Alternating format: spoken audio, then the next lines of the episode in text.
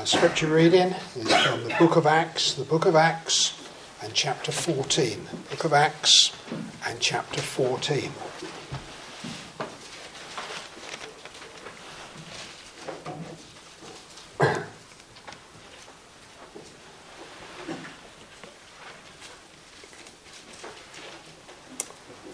Verse 1. Uh, it happened in Iconium that they went together to the synagogue of the Jews and spoke so spoke that a great multitude both of Jews and, and the Greeks believed. But the unbelieving Jews stirred up the Gentiles and poisoned their minds against the brethren. Therefore they stayed there a long time, speaking boldly in the Lord, who was bearing witness to the word of his grace granting signs and wonders to be done by their hands. But the multitude of the city was divided. Part sided with the Jews and part with the apostles. And when a violent attempt was made by both the Gentiles and Jews with their rulers to abuse and stone them, they became aware of it and fled to Lystra and Derbe, cities of Lycaonia, and, to sur- and the surrounding region, and they were preaching the gospel there.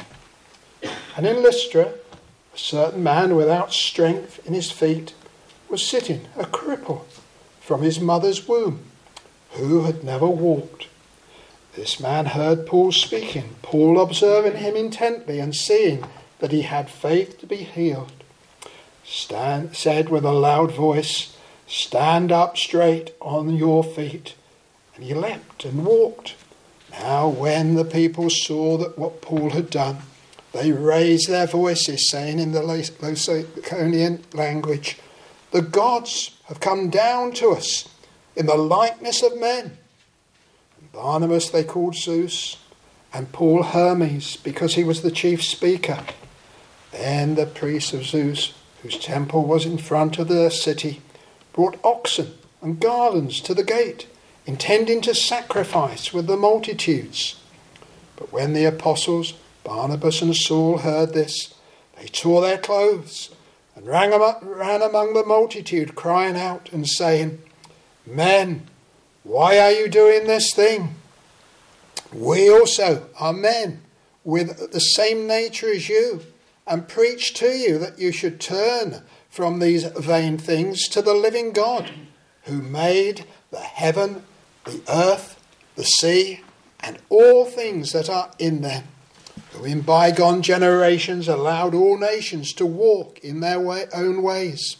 Nevertheless, he did not leave himself without witness, in that he did good, giving rain from heaven, fruitful seasons, filling our hearts with food and gladness. And with these sayings, they could scarcely restrain the multitudes from sacrificing to them. Then Jews, then Jews from Antioch and Iconium came there, and having persuaded the multitude, they stoned Paul and dragged him out of the city, supposing him to be dead. However, when the disciples gathered around him, he rose up and went into the city and the next day he departed with Barnabas to Derbe.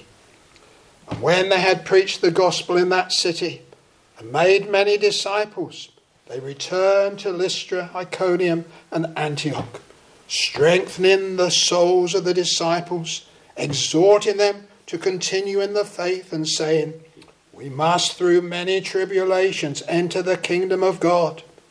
So when they had appointed elders in every church, and prayed with fasting, they commended them to the Lord in whom they had believed.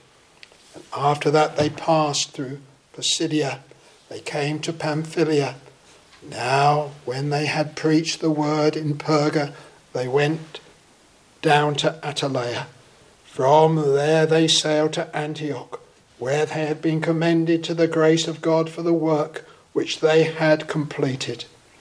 And when they had come and gathered the church together, they reported all that God had done with them, and that he had opened the door of faith to the Gentiles.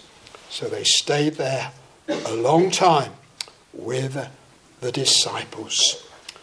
May the Lord bless to us that reading of God's word and may give us understanding of it and may we find great instruction from it as well. If you'd like to take your Bibles, book of Acts and chapter 14. Book of Acts and chapter 14. Many years ago, there was a young man by the name of Michael Faraday. He's famous today. But when he was a young man, he had a newspaper round. One day, when he was on his newspaper round, one of the houses he delivered to, the, the gates were locked. So he couldn't get through the gates to deliver his newspaper. But it was a barred gate. So he thought, I know what I'll do. I'll climb through the bars. But he got stuck. he got stuck between the bars. And uh, while he was waiting for help because he was in a desperate situation, he couldn't move either way. He began to reason with himself which side of the gate am I? My head and my hands are one side, but most of my body and my legs are the other side. But which side am I? Well, by the time someone came to help him to get out of the gate, he, he came to this, this, this, this, he came to this conclusion. He said, Wherever my heart is, that's where I am. that was a good conduction, deduction, wasn't it? But that's what he said. Wherever my heart is, that is where I am. It's very interesting. If you're here tonight, we've got a similar thought about that as well. We come to the last chapter of Joshua tonight, and it's a similar thought. Wherever your heart is, that is where you are. The Lord Jesus Christ said some amazing words. We don't very often meditate upon them these days. But he said these words in Luke 12:51. Do you suppose that I came to give peace on the earth? I tell you, not at all, but rather division. But rather division. That's an amazing statement, isn't it? Our Lord Jesus Christ, by his gospel, divides people. Last time I was with you, we were in Antioch, in Asia, chapter 13. There were many who believed the gospel, and there was a church established in Antioch. But there were also many who didn't believe, and they rejected the gospel of the Lord Jesus Christ, and they persecuted his two servants, Paul and Barnabas. That's why they had to move on to Iconium. Now, when we come to Iconium, verses 1 to 7 of our chapter, there is a great multitude. Verse 1 And the great multitude of Jews and Greeks, they believe. But did you notice verse 4? But the multitude of the city was divided. Part sided with the Jews and part with the apostles. And once again, Paul and Barnabas have to flee because of this great division in this city. So the gospel, wherever it goes, it divides. When we come to Lystra, verses 8 to 20, they preach the gospel there. But soon, Jews from Antioch and Iconium come, and there is a, a division, and you'll see that in verse 19 how they persuade the multitude to stone Paul. And dear Paul is dragged out of the city, supposing him to be dead. And when they come to Derbe after Lystra, we're not told much about it, but once again they have to flee from Derbe. Though many believe, once again there is this division. division and persecution always follow wherever the gospel of our Lord Jesus Christ is preached. Something else the Lord Jesus Christ said. Once again, perhaps we don't often think about this, but Jesus said this Luke 11 23 He who is not with me is against me, and he who does not gather with me scatters. What is the greatest division in this world? This world has got lots of divisions, but the greatest division is this. There are those who are for the Lord Jesus Christ because he is their Saviour and their Lord and their King, and they love him.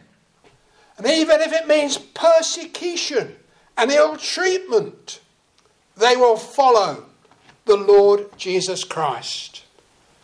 But there are those who are against him. And observing the state of our society, you can understand that thought.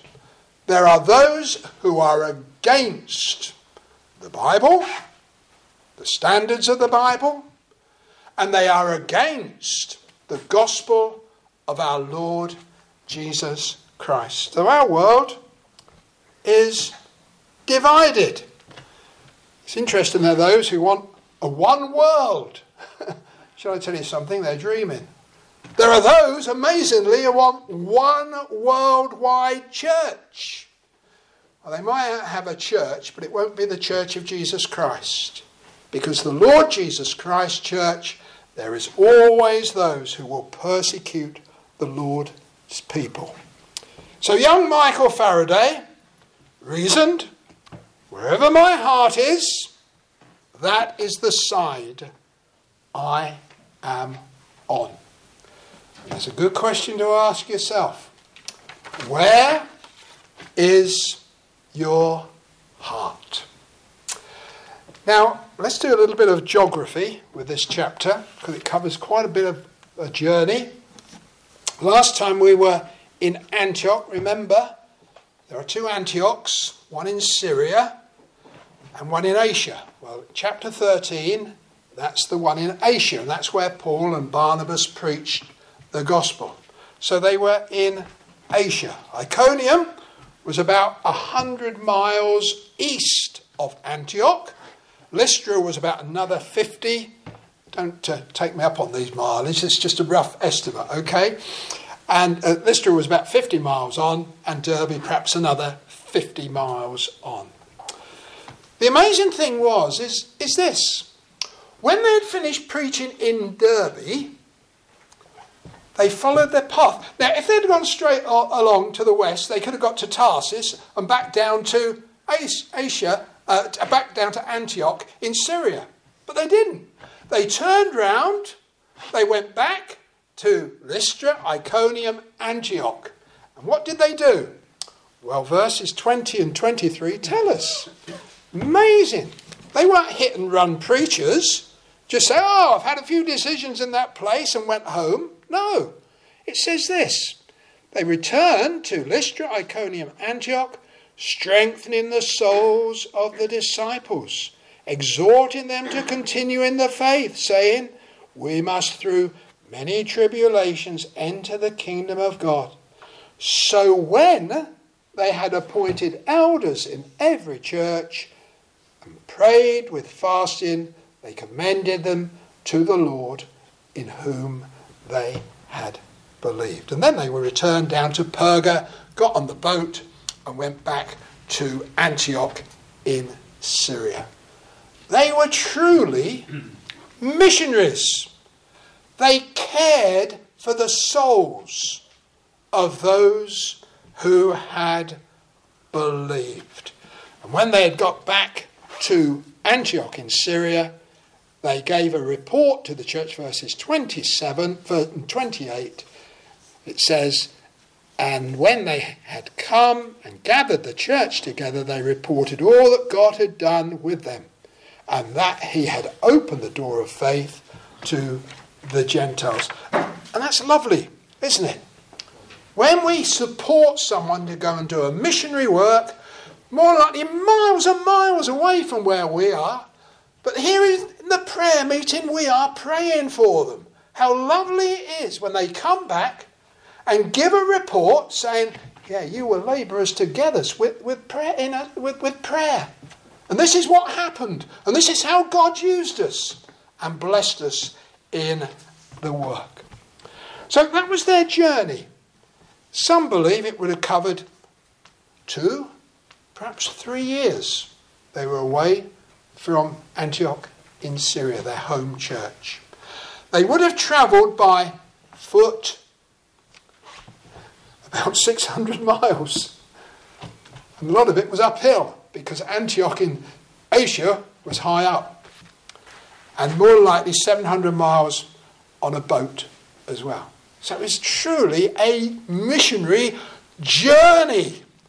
Uh, you can imagine all the difficulties they went through. In fact, when we get to chapter 15, it says this in verse 26.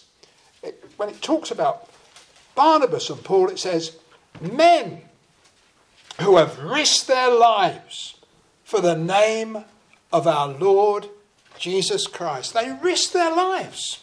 And we don't read about it half. In 2 Corinthians, we read about how Paul speaks about being amongst robbers, having shipwrecks, being amongst false brethren, and all the difficulties he went through, and no doubt he did on this first missionary journey. They risked their lives to take the gospel to others. And of course, we have to remember that. All the unsung heroes, those we never hear about, they risked their lives to take the gospel of our Lord Jesus Christ to others who have not heard. So that's very commendable, isn't it? What a testimony that is. Now, I want to highlight to you, first of all, what happened at Iconium, and then Lystra, and make a few comments. So, verses 1 to 7, what happened at Iconium? I'm just going to refer to two things. Number one, there was great preaching. Great preaching. If you look at verse 3, it says, Therefore they stayed there a long time, speaking boldly in the Lord, who was bearing witness to the word of his grace, granting signs and wonders to be done by their hands. Now, from that verse, please notice three things. Number one, they spoke boldly. When you speak boldly, that means you're confident in the message you preach. You have great assurance that the Lord has sent you, and it's the Lord's message that you are preaching. And there is a sense in their souls that my duty is to preach this message. And I want to do it earnestly. I want to do it sincerely. I want to do it with urgency. These people need to hear this message. It's a matter of life and death. It's a matter of eternal life or eternal death. It is urgent that these people hear this message. So they spoke boldly. One of the tragedies of our day in the churches, so often we're too apologetic, we're too laid back. We forget we have a message that men and women need to hear. And it's from God. And it's the gospel. And we need to preach it boldly to men and women. Notice, secondly, it says, speaking boldly in the Lord. Now, of course, none of us can do anything without the Lord. Paul and Barnabas knew that. In fact, when they got back to their report meeting, right at the end of our chapter, did you notice? It said they reported all that God had done with them and how he, not them, he had opened the door of faith to the Gentiles. You see, Paul and Barnabas were but a channel whereby God's blessing flowed to those people. They were but a vessel. You know, it says in Corinthians, God takes the foolish things of this world that he might confound the mighty. And he does. So all so he might have all the glory. That's the attitude of Paul and Barnabas. It should be the attitude of every Christian preacher and every Christian. There's a lovely verse, 2 Corinthians 5, verse 20. It says, Therefore, we are ambassadors for Christ. Now, notice this as though God was pleading through us. How about that, eh? So these men, they spoke with passion. They pleaded for the souls of men and women because that is the Spirit of God within them. How he longed that sinners might be saved. In the 18th century, there was a, a vicar by the name of John Berridge. He lived in Bedfordshire, Bedfordshire, Cambridgeshire border. He was a vicar, but he wasn't a Christian. and as he preached on Sundays, no doubt he sent the congregation to sleep. Boring, you know. And, sorry to say this, but people like boring sermons, you know, because they can drift off in their own little world. So there's John Berridge preaching away. His congregation drifting off into their sleep. They weren't bothered at all. But when John Berridge was converted, things began drastically to change. His pulpit was on fire, not literally, spiritually speaking. And men and women, thousands of them, came to hear John Berridge preach because he had got a message from the Lord. And they needed to hear that message. And there was great blessing. Not because of a man called John Berridge, but because here was a man who spoke boldly in the Lord. Oh, how we need the Lord to raise up such preachers today who speak boldly in the Lord. Now, the third thing I want you to observe from verse 3 is this it says, speaking boldly in the Lord, who, let's carry on speaking about the Lord, who was bearing witness to the word of his grace, granting signs and wonders to be done by their hands.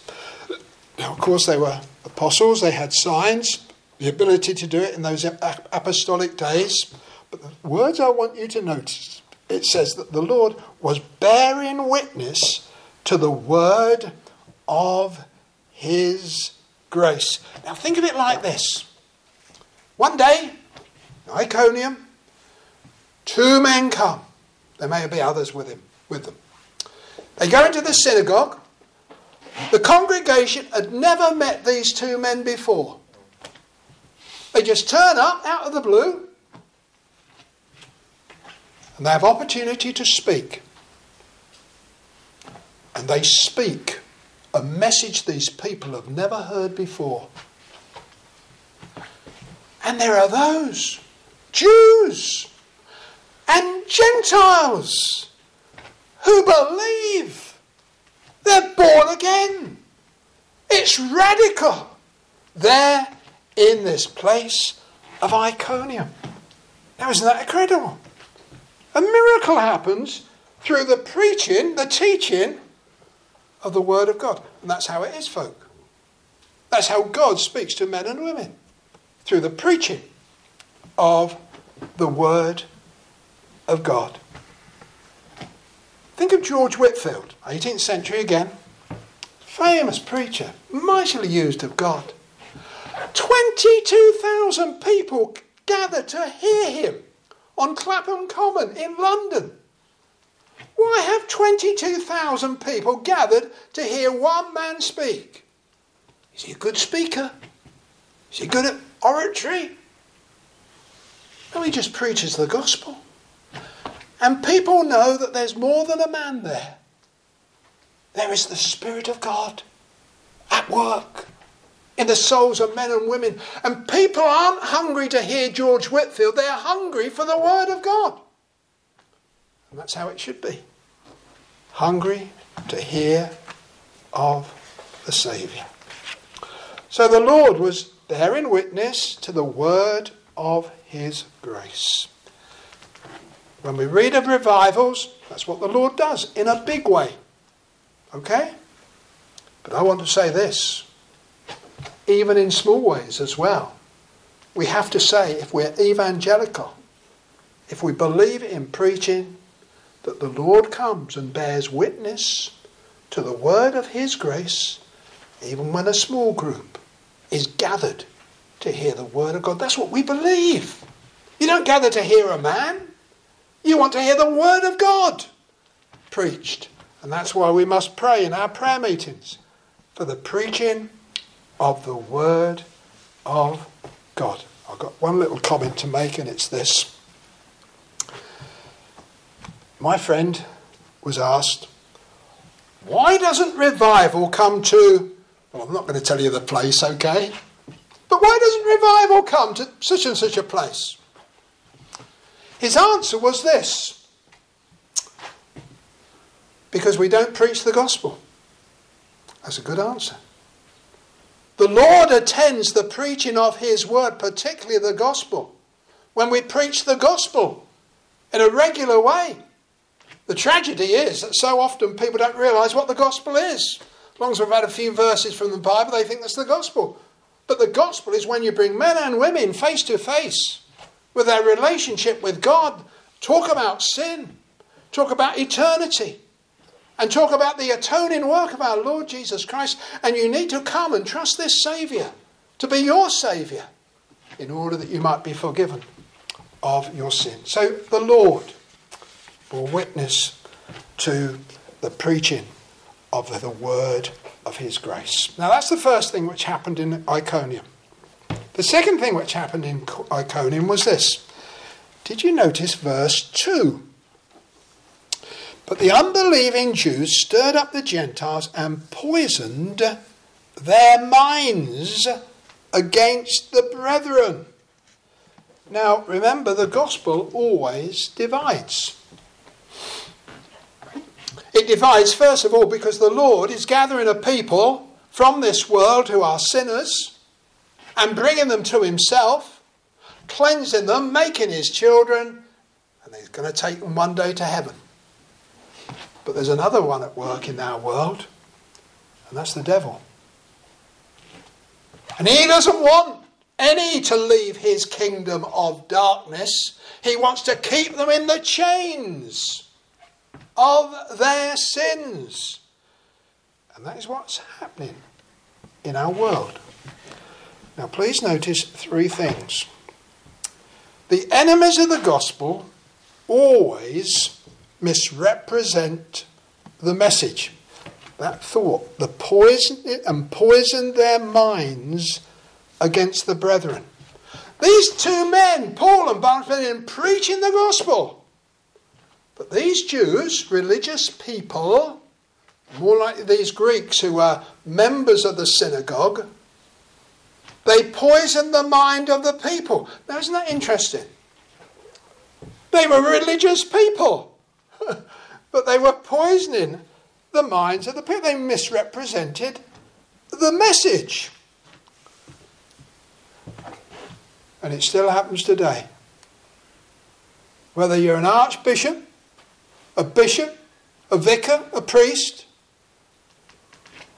They misrepresent the message because they've departed from the Word of God. We have our charismatic friends, they get excited about all sorts of things except for the Word of God and the gospel of our Lord Jesus Christ. They misrepresent the message. And that's the first thing they did. The second thing they did was they maligned the preacher. Why did they have such tactics? They wanted to get rid of Paul and Barnabas. And this is what happens so often to the gospel preacher, the faithful man who preaches the word of God. They will speak evil of him, they will slander him, they will persecute him, and they will deny him the right to preach. It happened in the book of Acts, and it still happens today. J.C. Ryle said this lies and false reports are among the among Satan's chiefest weapons. And Revelation 12:10 says Satan is called the accuser of the brethren. They malign the preacher. They poison the minds of these people who may have been interested in the gospel against the preacher. And it happens. Shall I tell you something? I know by experience it happens. It does happen. And the third thing, I want you to notice that, that they want to stop the mission, they want to stop the preaching. Now, when Paul and Barnabas came to uh, Iconium, they were asleep in their sins. they were being taught errors and they were quite comfortable about things. But directly the gospel was preached, it stirred them. It stirred them to think about God. So, what do these enemies of the gospel do? Well, violently, they, they abuse these people, Paul and Barnabas, and stone them.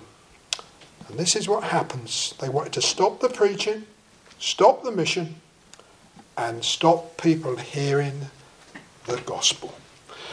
But the devil is always a loser. Because these very men will return to Iconium and he'll build up the church, they'll build up the church, they'll appoint elders, and there'll be a church, a local church in Iconium. Now I want to go on to Lystra now. Here we are, we're going on to Lystra and to Derbe. They preached the gospel. Look at verse 7. And they were preaching the gospel there. Now, you'll notice in Lystra there wasn't a synagogue, it was a pagan city. Here's a big lesson. Iconium had the scriptures, Lystra didn't. When you speak to people, the first thing you have to do is weigh up do they know anything about the Bible? If not, you have to start speaking to them where they are, not knowing anything about the Bible. But we'll see that in a few moments. But the gospel is preached in Lystra. Isn't that wonderful? Pagan city, they didn't know anything about God. Like our world. It's a barren place, isn't it? But the good news is there's a gospel message to be preached about a Saviour who came to save people. Please notice, again, three things about Lystra, and then I'm through. First of all, there is a miracle performed. The Apostle Paul is preaching, there is a man who is a cripple, can't walk, never walked in his life, crippled from his mother's womb. And there he was, listening to Paul. It would seem that he'd been listening on several occasions. And he had come to faith in Christ, because we believe this. Faith comes by hearing, and hearing by the Word of God. In other words, when you hear the Word of God, it's the very means that will bring faith into your life. So, faith True faith immediately attracts, attracts people to the Lord Jesus Christ. And here is a miracle. Remember, the apostles had that great ability to perform miracles, not every time, just when it would serve their purposes in order to take the gospel on uh, foot and forward. Verse 10, Paul says with a loud voice, Stand up straight on your feet. And he leapt and walked. That was the great sign that the message that Paul was preaching was from God. And this pagan city witnessed a miracle. It's interesting, isn't it? This miracle is identical to the miracle that was performed by Peter in chapter 3 at Gate Beautiful. Do you remember that one? He leapt up. Never walked in his life. He leapt up and began leaping and jumping and praising God. Isn't that interesting? Peter was the apostle to the Jews. Paul was the apostle to the Gentiles. They both performed the same miracle, but more importantly, they preach the same gospel. Isn't that incredible? And of course they do because the same Spirit of God is within them. Now, of course, this miracle caused an uproar. And it says here in uh, verse 11 at the end the gods have come down to us in the likeness of men. So we go on now to the second observation. There's a miracle, but there is a myth that people believe. There is a myth that people believe. What is this all about? About these gods coming down to us. Directly, Paul and Barnabas had made this miracle had happened. They began to call Paul uh, Hermes and Barnabas Zeus, two gods. And then the priests of Zeus, they went to the temple that was outside the front gate of the city to get garlands and oxen, and they were going to sacrifice to these two men. And of course, Paul had something to say, saying, We're, we're, we're just ordinary men. So, why did they do this? Well, there was a myth. And this city, their belief system, was built on a myth. And I'll tell you the myth very briefly. Many years ago, before this event, two gods fell out of the skies Hermes and Zeus. And as they fell out in the skies, they came to Lystra. And they knocked on many doors, saying, Could you give us hospitality? But no one would give them hospitality. And then they came to a poor couple's house, little cottage. And the poor couple gave them hospitality. In the morning, these two gods, so the legend goes, turned their cottage into a golden temple. And all those who didn't receive them into his, their houses, they destroyed. And that is the myth. That is the legend. That was at Lystra. Isn't it amazing what people will believe? Isn't it amazing? Do you realise the Jehovah's Witnesses believe that the Watchtower organisation is God's appointed organisation in this world. Do you not find it amazing that the Mormons believe Joseph Smith had some golden plates come down from heaven? He had some special glasses to read them, and the golden plates went back to heaven. Isn't that amazing? Isn't it amazing? The Catholics, they believe that Mary ascended into heaven and has more power than the Lord Jesus Christ. It is nothing but a myth. And now I will tell you what the greatest myth is, shall I?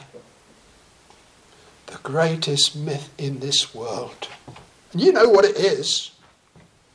But this world, the human race, all the wonders of this world happened because of a big bang. Isn't it amazing? What people will believe. Well, Paul preaches the gospel there. And how does he do it? To counteract this myth, this legend? Well, look, the third thing. Verse 15. He says, You should turn from these vain things, in other words, their myth, to the living God who made heaven and earth, the sea, and all things that are in them. And this is where Paul starts with a pagan people. And this is where we have to start today with people who don't know the Bible. There is a God who made us. And our God is great. Is great. Do you realize when you start with creation, you solve a lot of the problems of today? Where does life come from? God. And that's why life is precious. That's why we are made in the image of God. Life is precious. Where does all the arrangement of this world, the wonders of our body come from? A big bang? No, from a great God, the true and the living God. He is the God who is the source of all life. Where does marriage come from? From the God who ordained marriage right at the beginning. Male and female. Where does it come from? From the God who made us. What about suffering and death? The atheist will say. We believe everything was good, but then man sinned, and death and suffering came into this world. We could go on, but that's where he begins with these pagan people that God is great. But did you notice verse 17? No, God is not only great, but he's good. Nevertheless, he did not leave himself without witness, in that he did good, gave us rain from heaven and fruitful seasons, filling our hearts with food and gladness. Our God is not only great, he is good. Ask a boy or girl, where do you get your food from? Tesco's or Sainsbury's. I better not go too far down that road. No, you may buy it from those places, but all our food comes from God. He created the seed, put it into His ground. He sends the, His rain and His sunshine, and He grows the crops so we can eat. The tree produces the fruit. The hen lays the egg. It's all God's handiwork. And God is good. And despite our sin and rebellion, He shows His goodness to a, a world that is sinful and against our God. So God is great, He's good. But remember, they preach the gospel at Lystra. God is gracious. Did you notice verse 16? In bygone generations allowed all nations to walk in their own ways. What have we done as a human race? We've rebelled against God's commandments. We've rebelled against His ways. We've walked in our own ways. We've turned to our own things and done it our way. But there is a gospel that brings lost sheep back to himself. There is a gospel that reaches down to bring us out of the mire and to cleanse us and to make us right with God and to get us into heaven. How gracious our God is. So he's great, he's good, and he's gracious. So there was a division. Whether it's Iconium, Lystra, people believe, people didn't believe. And wherever you go, wherever you preach, wherever I preach in the open air, whether I preach in churches, I can guarantee there's always a division. There is a mountain in Canada. And on that mountain there is a stream flowing down it. And at one place in that stream there is a great rock. And that rock parts the stream. Some of the water goes west and becomes a great river and flows into the Pacific Ocean. The other stream becomes a great river and flows into the Atlantic Ocean. That rock is called the Great Divide. Our Lord Jesus Christ, who is the rock of ages, is the great divider. And as I come to the conclusion, remember the Lord's words of the Lord Jesus Christ. If you're not for me, he says, you're against me. There's no neutral ground. And I ask you this morning, from the sincerity of my heart, like we heard at the beginning, where is your heart? Does it trust in the Saviour? Does it love the Saviour? Does it want to follow the Saviour? Or have you turned from the Saviour and you're still in your sins? Remember those two rivers? They ended up in two distant destinations. There are two different destinations. You'll either be in heaven with your Saviour, or you'll be in hell without Him.